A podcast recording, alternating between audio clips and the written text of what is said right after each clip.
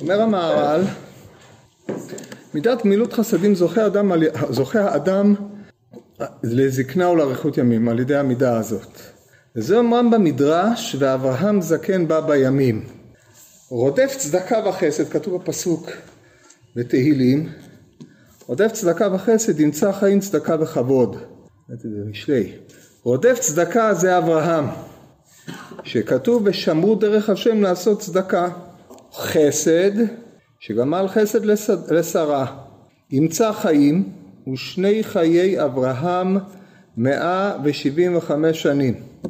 צדקה וכבוד, אמר רב שמואל ברב יצחק, אמר לו הקדוש ברוך הוא, אני אומנותי גומל חסדים, תפסת אומנותי, בוא ולבוש לבושי, ואברהם זקן בא בימים. לא ברור אה, מה, איך זה לבושו של הקדוש ברוך הוא, כנראה הוא סומך על הסיפא של הפסוק, והשם ברך את אברהם בכל, ושם יש לנו פרשה של ממש, מפני שצדקה וכבוד רומזים למידת בכל. זה לבושו של הקדוש ברוך הוא, זה מידת המלכות, דברי הרמב"ן פה מפורסמים, זה כנראה הכוונה, המהר"ל לא מטפל בסיפא של הדרשה. פירוש דבר זה, כי גומלי חסדים יש בהם הטוב, כאשר הם עושים טוב לאחרים. זאת אומרת, עשיית טוב לאחרים מגלה את היות הטוב בהם. לא שעל ידי עשיית טוב לאחרים נעשה בהם הטוב, אלא הטוב שבהם מתגלה בהיותם עושים טוב לאחרים, ונמצא שזה גילוי של עצמיותם של אותם אנשים. עכשיו מטבע הטוב להיטיב, ואם כן טוב שלא מיטיב הוא לא טוב, ולכן בהכרח המיטיב מעיד, מעיד בעצם הטבתו על היותו טוב. זאת אה, הנחת המהר"ל כאן, אמ, ומפני כך ראוי להם החיים והזקנה, כי הטוב מסולק מן ההיעדר שהוא רע, וכאשר הוא מסולק מן ההיעדר זוכה לזקנה שהוא הקיום בעולם הזה. וכל זה בשביל כי גמילות חסדים הוא טוב, וכל דבר שהוא טוב יש לו קיום, כאשר מסולק מן ההיעדר שהוא רע והוא הפך הטוב. ופה המהר"ל משתמש במונחים אמ, של אה, שבעצם העתקה ממונחים אה, של חומר צורה והיעדר, הרע הוא היעדר והטוב הוא הקיום. כן, הדבר הזה הוא לא מובן מאליו, מפני שאנחנו על פניו היינו יכולים לומר שלרע יש ישות, יש הוויה, יש נוכחות, לא זו בלבד שיש לה נוכחות, אלא יש לה נוכחות אה, מאוד מעיקה, והיא קיימת. אבל מבחינת המהר"ל הרע הוא חיסרון של גילוי ההנהגה האלוקית בעולם. ולכן הרע סופו אה, לעבור מן העולם ולהישאר כדבר שמעולם לא היה. כן, כמו שכתוב, ובילה המוות לנצח, ומש... ויש אה, עוד אי אילו פסוקים שמעידים על שהעתיד של העולם יהיה כולו טוב במידת אה, הטוב שברא הקדוש ברוך הוא את עולמו. אשר על כן הרע הוא היעדר, דהיינו חסר ברע, המציאות של רע היא מציאות חסרה שהיא צריכה השלמה. לעומת זאת מציאות של טוב וגילוי הטוב שבאדם או גילוי מעשיית טוב היא הנכחה והיא ישות והיא מציאות והיא בעצם חלק מהקיום העולמי או הקיום, תכלית הקיום הוא בשביל שיהיה טוב. הטוב הוא הגילוי של אמ, ההנהגה האלוקית בעולם בצורתה השלמה במקום שהאדם לא בחר לקלקל. אשר על כן טוען המהר"ל כך, כיוון שהטוב והרע מנוגדים, במקום שיש גילוי טוב, יש גילוי של נוכחות, יש גילוי של ישות, ולכן הטוב הוא החיים. כמו שכתוב, ראה אנוכי נותן לפניכם היום את החיים ואת הטוב ואת המוות ואת הרע. החיים, הרי זה טוב, אם, אם אתם בוחרים בחיים, החיות היא הנוכחות, היא הקיום, והרי החיים הללו זה הדבקות בהשם שמידתו טוב. ביחס למה שהוא כותב פה, על ידי החיים יש אריכות ימים. עכשיו, האם אמפירית זה נכון? אני לא יודע. אנחנו איננו יודעים מפני שיש הרבה אנשים שעשו טוב ומסיבות אלו ואחרות לא זכו לאריכות ימים. אבל מה שהוא כותב פה אצל אברהם, ואברהם זקן בא בימים, הרי המילה זקן ובא בימים הם לכאורה, זה תמורה של זה, למה צריך להגיד את שניהם? אלא זקנה זה אריכות ימים, ובא בימים דרשו חז"ל כל ימיו באו איתו, דהיינו כל יום היה בעל תוכן עומד לבדו, עם כל פנים הזקנה היא אריכות הימים. אם כן אה, מה שהוא טוען בעצם אברהם אפשר לומר עליו זקן, דהיינו אפשר לומר עליו שהוא זכה לאריכות ימים מפני הטוב שבו. היי תגידו יש הרבה זקנים, זקנים אשמאים, אנשים שזכו לאריכות ימים וכל עצמם לא באו לעולם אלא לקלקל, אבל אין להם שום אריכות ימים. כי אנחנו לא מדברים על החיות הביולוגית של הגוף, שהרי האורגניזם יכול להתקיים הרבה זמן, יכול להתקיים קצת זמן, זה באופן, זה כבר לא תלוי לכאורה במעשים של האדם עושה, אבל זה שהחיים שלו יהיו, יהיו בעלי נוכחות, זאת אומרת יהיה לו אריכות ימים במובן שכל יום יהיה בעל משמעות, ולזכות לאריכות ימים במובן הזה, דהיינו שבאמת מפני היותו טוב ימיו היו ארוכים, היו מלאי תוכן זה רק מפני שהוא טוב, או הטוב מביא לזה שכל ימיו של האדם מלאים, בין אם הוא חי מאה שנה, בין אם הוא חי עשרים שנה. כי יש אנשים שחיים הרבה ולא עושים כלום, לא זו בלבד שהם לא עושים כלום, אלא מוטב היו שהם לא היו חיים, כן, אומרים לו, מוטב, טוב לו שנהפכה שלייתו על פניו, כי הוא רק בא להזיק ואחרי זה צריכים אחרים לתקן. אבל בהקשר של, ה, של עשיית הטוב, הזקנה שיש לו לאדם, דהיינו אריכות הימים, שהימים הללו ימים מלאים, וזה המשמעות של הטוב שלהם, וכל זה בשביל כי גמילות חסדים הוא טוב, כל דבר שהוא טוב יש לו קיום. כאשר הוא מסולק מן ההיעדר שהוא רע והוא הפך הטוב. עכשיו אם יש לו קיום, לא משנה אם מי שעשה אותו עדיין פה נשמתו בגנזים מרומים, הרי עצם העובדה שהדבר שהוא עשה יש לו קיום, זה עצמו קיומו של זה שעשה אותו. ולכן בהיבט הזה גם כן יש לאדם קיום, זאת אומרת גם אם אדם חי עשרים שנה והיטיב הטבות עצומות, יש לאדם הזה קיום, מפני שהטוב שלו מתקיים בעולם. שהרי הקיום הביולוגי הוא קיום מותנה. אם הקיום הביולוגי יביא לעשיית הטוב, אז הקיום הביולוגי יש לו תורת קיום, אם לאו לא. ואם היה פה תורת טוב, אז הקיום הביולוגי הוא לא מעלה ולא מוריד מבחינה זו. זה, זה הפשט, אברהם זקן בא בימים. זאת אומרת, הנוכחות של אברהם הייתה בעלת קיום.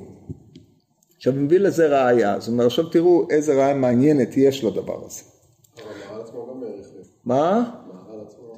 הוא חי 98 שנה, או 92 או 98, לא יודע, משהו בסביבה הזאת, כן, טוב, והיו כאלה שגם האריכו ימים בלי שמות.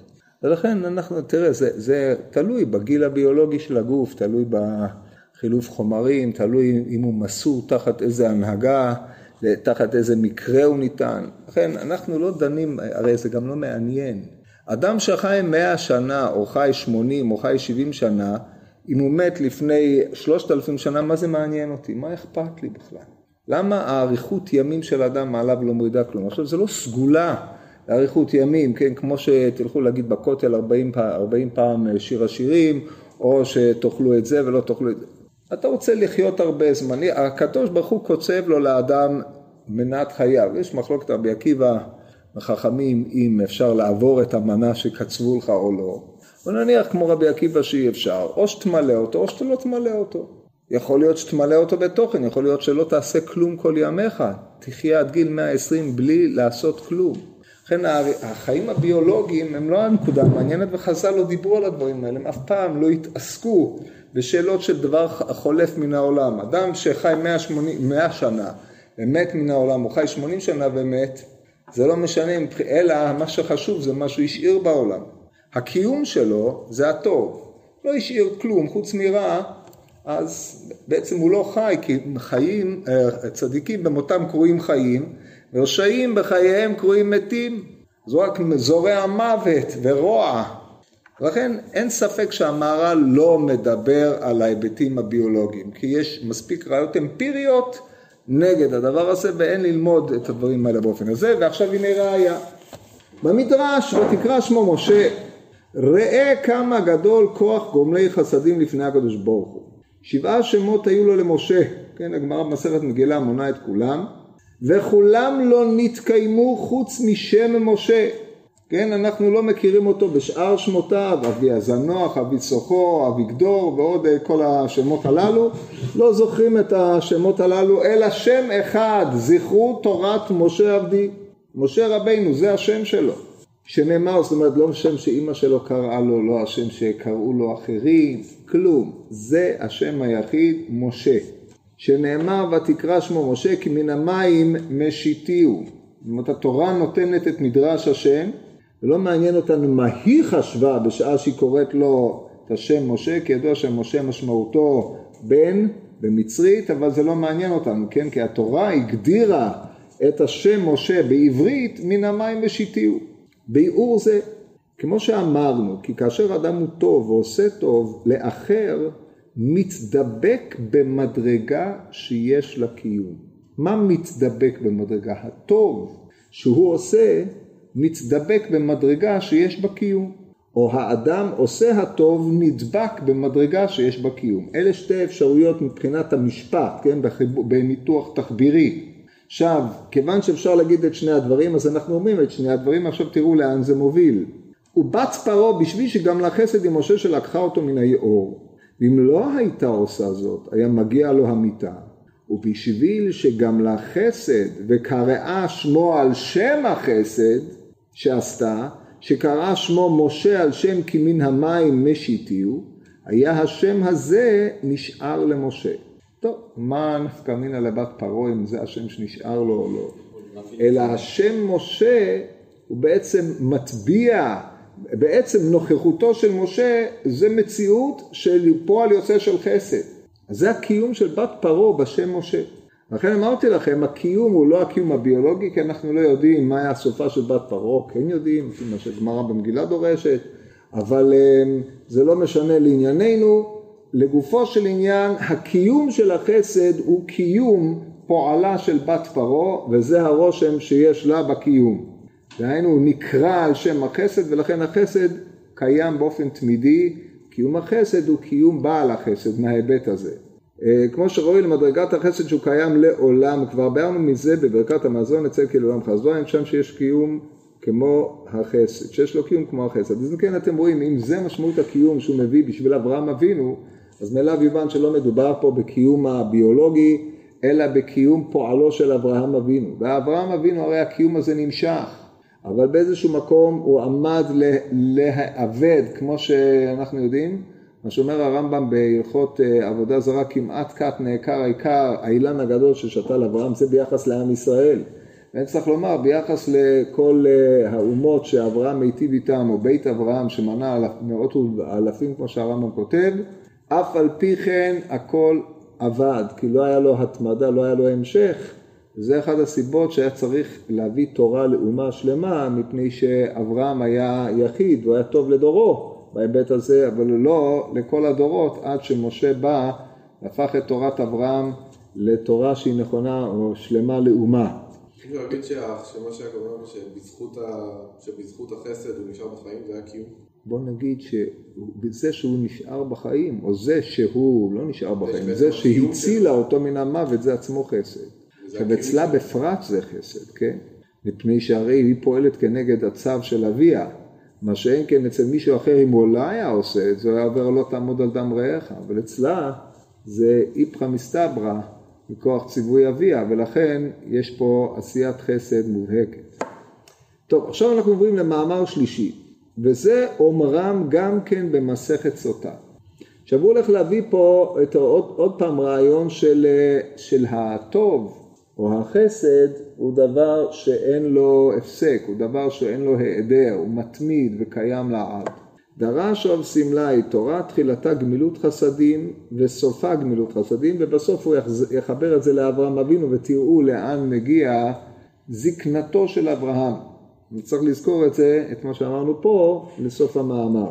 דרש רב סמלי תורה תחילתה גמילות חסדים וסופה גמילות חסדים. תחילתה גמילות חסדים תכתיב ויעש השם אלוקים לאדם ולאשתו כותנות אור וילבישם וסופה גמילות חסדים דכתיב ויקבור אותו בגיא. עכשיו אתה שואל את עצמך, וכי תחילתה של תורה זה בביאס לאדם ולאשתו כותנות אור וילבישם, שם התורה התחילה? מה קורה? לא. אנחנו חשבנו שבבראשית ברא אלוקים את השמיים ואת הארץ זה מתחיל. אמר לא, התורה תחילתה גמילות חסדים, אז עד אז זה לא תחילתה של תורה. ככה עולה מהמדרש. הדבר הזה אומר דורשי, אין התייחסות במהר"ל לשאלה הזאת, נראה לי שזה לא העניין שבשבילו הביא את זה, אבל אם אתם חושבים על זה קצת, אז אתם יכולים להבין את זה אל נכון, מפני שכל מה שקורה עד שהקדוש ברוך הוא עושה לאדם לאשתו כותנות אור, זה חלק מהבריאה. משעה שלאדם ולאשתו יש כותנות אור עם עין, מה שקרוי מישחא דחיביא, האור, שהוא אה, הלבוש של האדם, אור בשר תלבישי, האור זה הלבוש של האדם שאיתו הוא עומד בניסיון בעולם, שם זה תחילתו של עולם, מבחינת האדם. זה כבר חלק ממה שאנחנו קוראים עולם ההוויה, לא עולם ההתהוות, בנקודה הזאת. ואז האדם כמובן מגורש מגן עדן וצריך לחיות את חייו. זה תחילת תולדות האדם וזה החסד הגדול שהקדוש ברוך הוא עשה עם האדם. מפני שכל עוד הוא היה בגן עדן עדיין עוד לא התחיל לחיות. החיים שלו התחילו רק אחרי שהוא בחר את הבחירה הראשונה שלו.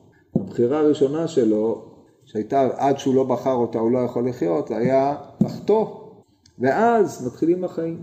מכאן, עשיית כותנות אור זה האפשרות של האדם להשתלב בתוך העולם. כל עוד היה עם כותנות אור, אה, או מה שהיה קודם לכן, במעלתו היתרה בגן עדן, שזה לבוש הנשמות במצב הרבה יותר גדול, הוא לא, הוא לא חי.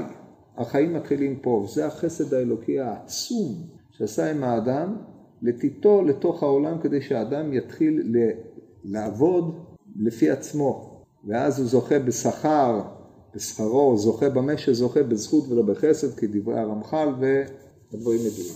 אבל זה ביציאה. מה? זה ביציאה, זה ויגרש אותם, זה... כן, כל זה, זה ויעש לאשתו קוטנותו וילבישם זה אחרי הגירוש. טוב, אז זה זה תחילתה גמילות חסדים. אם החיות היא בעצם הבחירה, זה כבר לפני זה, אבל שזה לא... עד שאדם לא בוחר, זו בחירה בכוח, רק אחרי שהוא בוחר יש לו בחירה. זה בעצם החטא. זה מה שאמרתי. לא בעצם התיקון שלו. זה מה. אמרתי שהתיקון, אנחנו עדיין בשלב התיקון. טוב, עכשיו אומר אה, גם כן התורה סופה גמילות חסדים ויקבור אותו בגיא. הקדוש ברוך הוא קבר את משה, או משה קבר את עצמו, אז תלוי איך קוראים את זה, כן, שלושה אותו. אה, זה עצמו גמילות חסדים. שאי אפשר היה לאחר לקבור אותו, הרי בעצם אם אתם חושבים על הדבר הזה, פה צריך להגיד דברים נועזים קצת, קבורתו של משה בגיא היא זו שמאפשרת לעם ישראל לחיות את חיי התורה. כי כל עוד משה היה, אז התורה עדיין, העם לא התחיל לחיות את חיי התורה. רק אחרי שמשה נגנז בגנזי מרוימים, עומד ומשמש במרום, עם ישראל מתחיל את חיי התורה שלו. ולכן גם זה, זה באותה בחינה, כמו שדיברנו קודם, תבינו גם פה, זה דברי, עומק דברי החכמים. עכשיו, כמו שאמרתי קודם, המהר"ל לא מדבר על ההיבט הזה, אבל אה, אם אתה קורא מדרש, אתה חייב אה, לתת לו איזשהו פשר בהיבט ש... בהיבטים אחרים, אז לכן אה, ראינו לצורך להוסיף את זה. עכשיו תראו איך הוא מפרש את, את מה משמעות תחילתה גמילות חסדים וסופה גמילות חסדים. יש פה שני מהלכים, אחד מעמיק את קודמו, השני מעמיק את הראשון. פירוש זה שיש לתורה התחלה, ודבר שיש לו התחלה הרי הוא נמצא אחר ההיעדר, אם כן חס ושלום יש לחשוב כי התורה אינה נצחית, מאחר שנמצאת אחר ההיעדר, כן שייך להיעדר. פה בעיה, כן, זה בנוי על אה, אילו עקרונות ש, אמ, של חכמי ימי הביניים, כל דבר שיש לו התחלה, היה לו היעדר עד שיש לו התחלה, וכל דבר שהיה נעדר עד שהוא התחיל, סופו שייעדר, והוא שייך לעולם המתהווה מהמתכלה, כן? אז לכן אה, זה אחד הטיעונים שטענו כנגד אמ, אה, בריאת העולם, הרי אם העולם נברא סופו שייעדר, וכיוון שהעולם אין שום סיבה להניח שהוא ייעדר, אז ממילא אין שום סיבה להניח שהוא נברא, כל הפלפול העניין הזה של שאלת הבריאה או העולם הקדום, כל הטיעונים הללו מסתובבים על אותו עיקרון. אם התורה יש לה התחלה, אז זה מצב שהיא לא הייתה קיימת. אז יש פה חידוש שמביא להווייתה של התורה. האם החידוש הזה אומר שהתורה היא זמנית או לא? אומר המהר"ל שהיה מקום לחשוב שכיוון שנתחדשה התורה היא לתקופה ואז גם היא תיעדר כמו כל דבר המתחדש בעולם אחרי שהוא לא היה. ולכך תחילת התורה גמילות חסדים, וזה מורה שאין בהתחלה זאת דבק ההיעדר, שהרי גמילות חסדים הוא טוב, ואם דבק בטוב ההיעדר שהוא רע, ואדרבה הטוב הוא מורה שיש לתורה מצד ההתחלה דבקות אל השם יתברך, שהוא טוב, ומצד זה התורה נצחית כמו שביארנו למעלה אצל כילולם חזור. יש פה שני טיעונים שצריך לשים לב להבדל ביניהם. הטיעון הראשון, כיוון שתחילתה של התורה גמילות חסדים, החסד כפי, גמילות חסדים כפי שראינו קודם לכן, הוא הגילוי של מידת הטוב, הרי שהתורה היא בעצמותה טוב, והיא באה לגלות, היא, היא מתגלה על ידי החסדים, שהיא מורה. אם כן, כאשר אדם, הקדוש ברוך הוא עושה לאדם לשתוק כותנות אור, הרי יש בהטבה הזאת, יש בחסד הזה שנעשה לאדם, שכמו שתיארנו אותו קודם לכן, החסד הזה זה גילוי טובו של הקדוש ברוך הוא כפי שבא לידי ביטוי בתורה. הטוב אין לו היעדר. זאת אומרת אפשר שהטוב ייעדר, אבל שוב, הטוב מורה על קיום, הוא לא מורה על חיסרון. לכן אף על פי שיש פה התחלה, הרי כשחושבים על זה, זה התחלת האדם. התחלת האדם, שזה החסד האלוקי שנעשה עם האדם באשר יש לו התחלה, שמשם הוא מתחיל לפעול, זה בחינת עולם חסד ייבנה. כאן מתחיל בניין העולם בעשיית כותנות אור לאדם. וכיוון שתחילתו חסדים, תחילתו טוב, הטוב אין לו היעדר. אומר המהר"ל יתרה מזו, לא זו בלבד שהטוב מצד עצמו הוא לא, הוא לא דבר שקלה, אלא הטוב הזה מחובר, מצד ההתחלה יש לו דבקות אל השם יתברך שהוא טוב. אז במה ההתחלה היא התחלה? על זה גם אנחנו יכולים לשאול על בריאת העולם, הרי בריאת העולם, לפי אמונתנו, שהעולם הזה נברא ברצון ולא בהכרח, דהיינו הוא לא אה, מחויב מן השם יתברך, אלא הוא נעשה ברצון. כל דבר הנעשה ברצון, הרצון, גדר הרצון שירצה ולא ירצה. בלי להיכנס לשאלה אם היה זמן שלא היה עולם, מפני שגם הזמן נברא לפי העניין הזה, ולכן אי אפשר לדבר על זמן, עולם, מה שהיה לפני שהעולם נברא, מפני שמה שהיה מניח זמן, אבל לפי תפיסת הקדמונים, אם אין חומר, אין תנועה, אין זמן.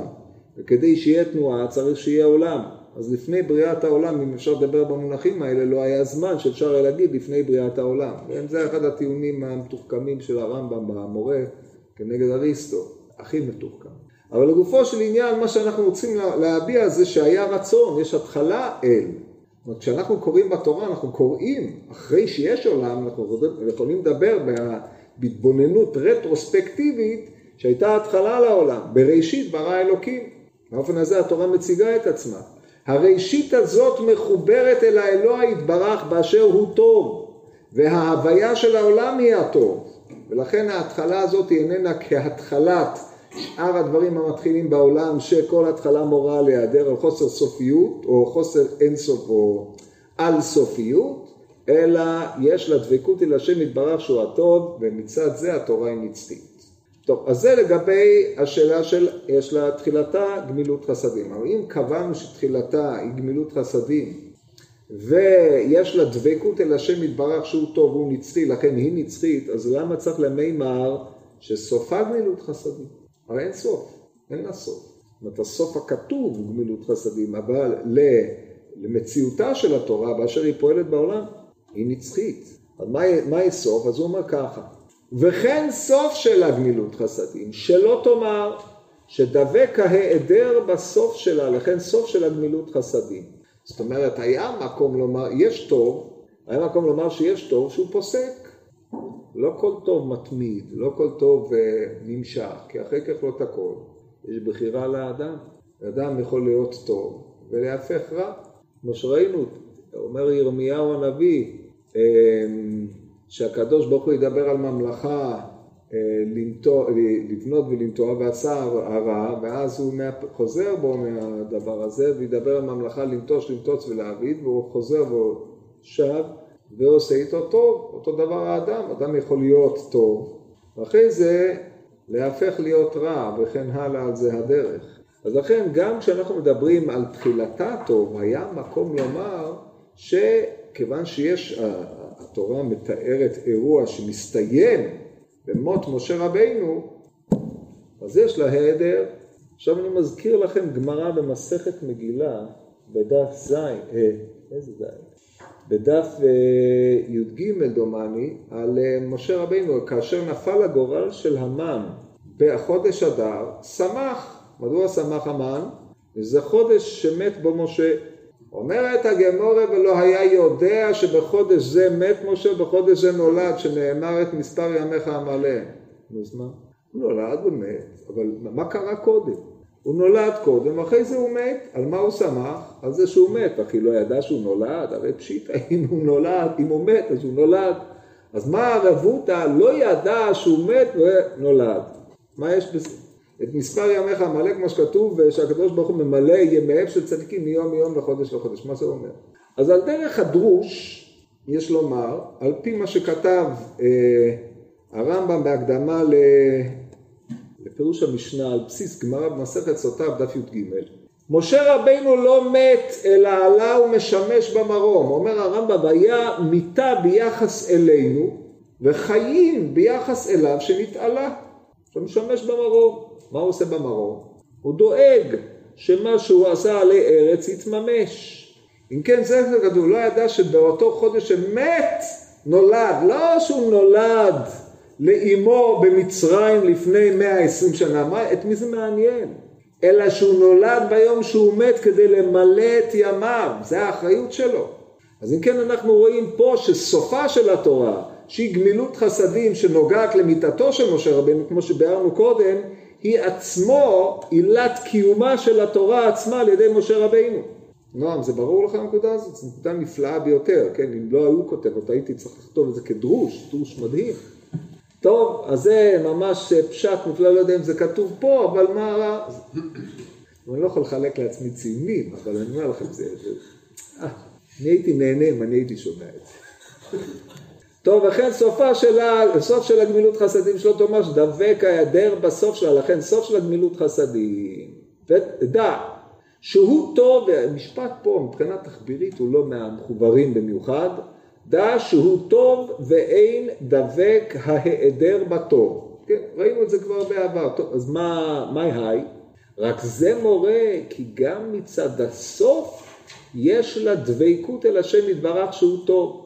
מצד זה היא נצחית. זאת אומרת, כיוון שהתורה היא טוב, סופה טוב, אז כי היכי שתחילתה אין היעדר בה, מפני שהיא דבקה אל הבורא, כמו שהסברנו קודם, שבעצם יציאתה של התורה אל המציאות ב"ויעש לאדם ולאשתו קוטנות אור וילבישם", שזה גמילות החסדים שיש עם האדם, וזה מצד הטוב האלוקי שדבק בו, הטוב, וזה עצמו דבקות בהשם, הוא הדין לסופה.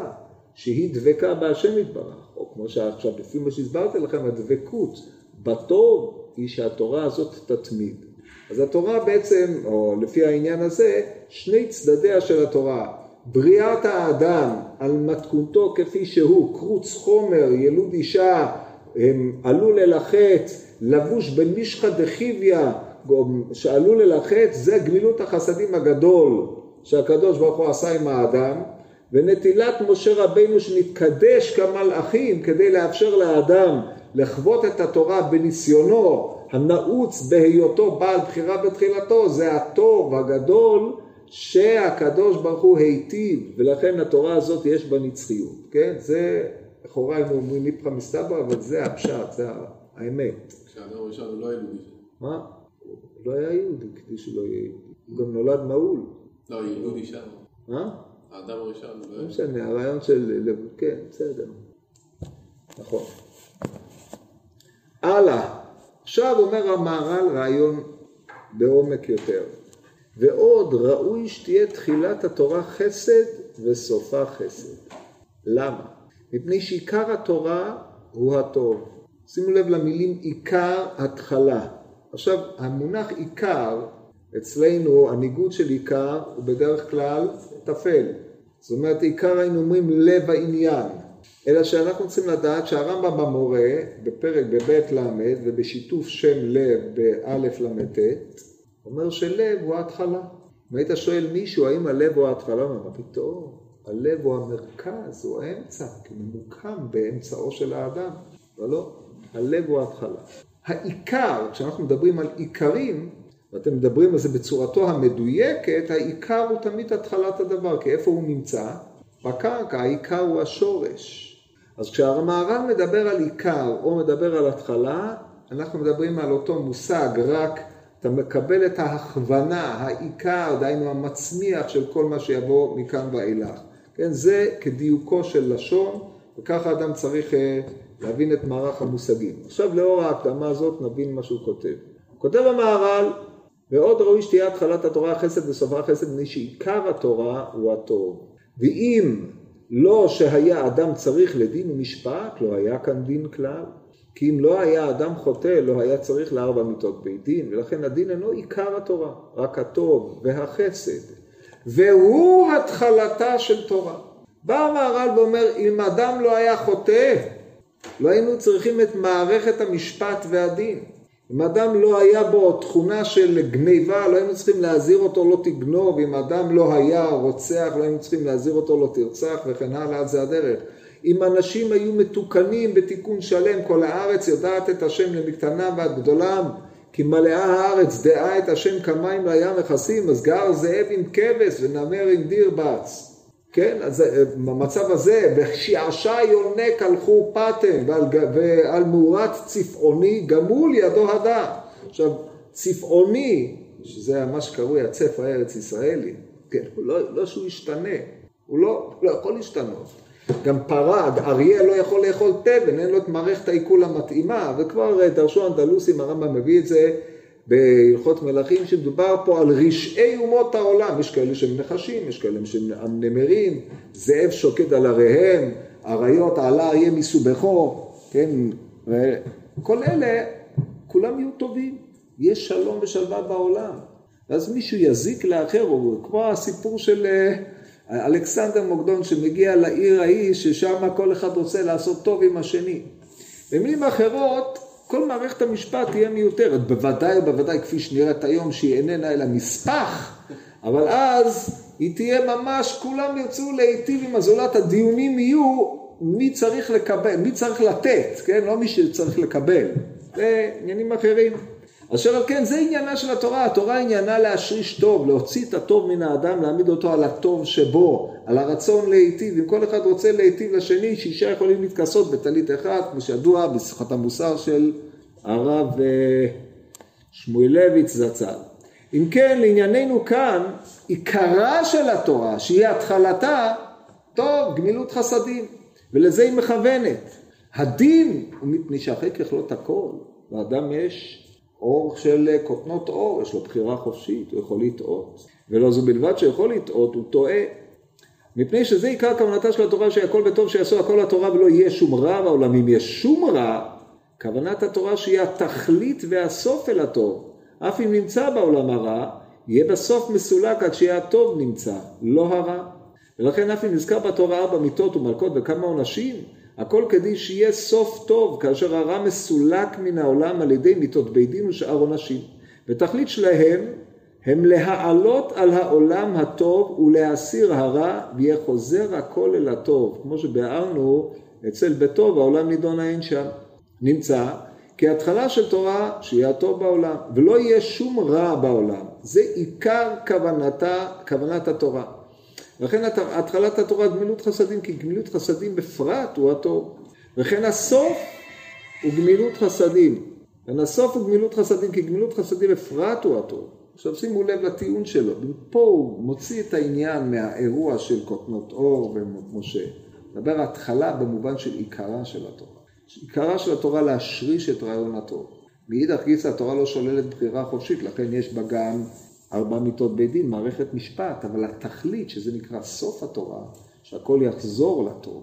אם כן, פה אתם רואים העתקת מושגים של התחלה, סוף, לעיקר, התורה ניתנה בשביל להביא את הטוב, והתורה מכוונת ליעד שבסוף הרע יבואר מן העולם, כן, ועברתי את רוח אטומה, רוח אטומה אוויר מן הארץ, והטוב יחזור לשרור, זה תכליתה של התורה, זה סופו גמילות חסדים. ומפני מעלת החסד שהיה באברהם, אמרו במדרש אלה תולדות שמיים וארץ בהיברעם, בזכות אברהם נברא העולם עד כאן. ולמה בשביל אברהם נברא העולם יותר? הדבר הזה כי אברהם היה בו מידת החסד, הדבר הזה הוא ראשון וקרוב אל השם יתברך יותר מהכל, וזה מפני כי הוא יתברך הטוב בעצמו, וכך מידת החסד שהוא הטוב קרוב אליו יותר מכל. כאשר נברא העולם היה נברא בשביל דבר שהוא ראשון וקרוב אליו, ושאר דברים נבראים בשבילו, לכך הכל נברא בשביל אברהם, שהם מידת החסד והוא ראשון אל הכל, וזה בעצם מה שאמר שאברהם הוא לבושו של הילבישו בלבוש הקדוש ברוך הוא, ברכו בכל, ואברהם שנהג את מידת החסד הוא בעצם מתחיל את בריאת העולם, כי הבריאה מתגלה בתחילת הטוב, שזה אצל אברהם.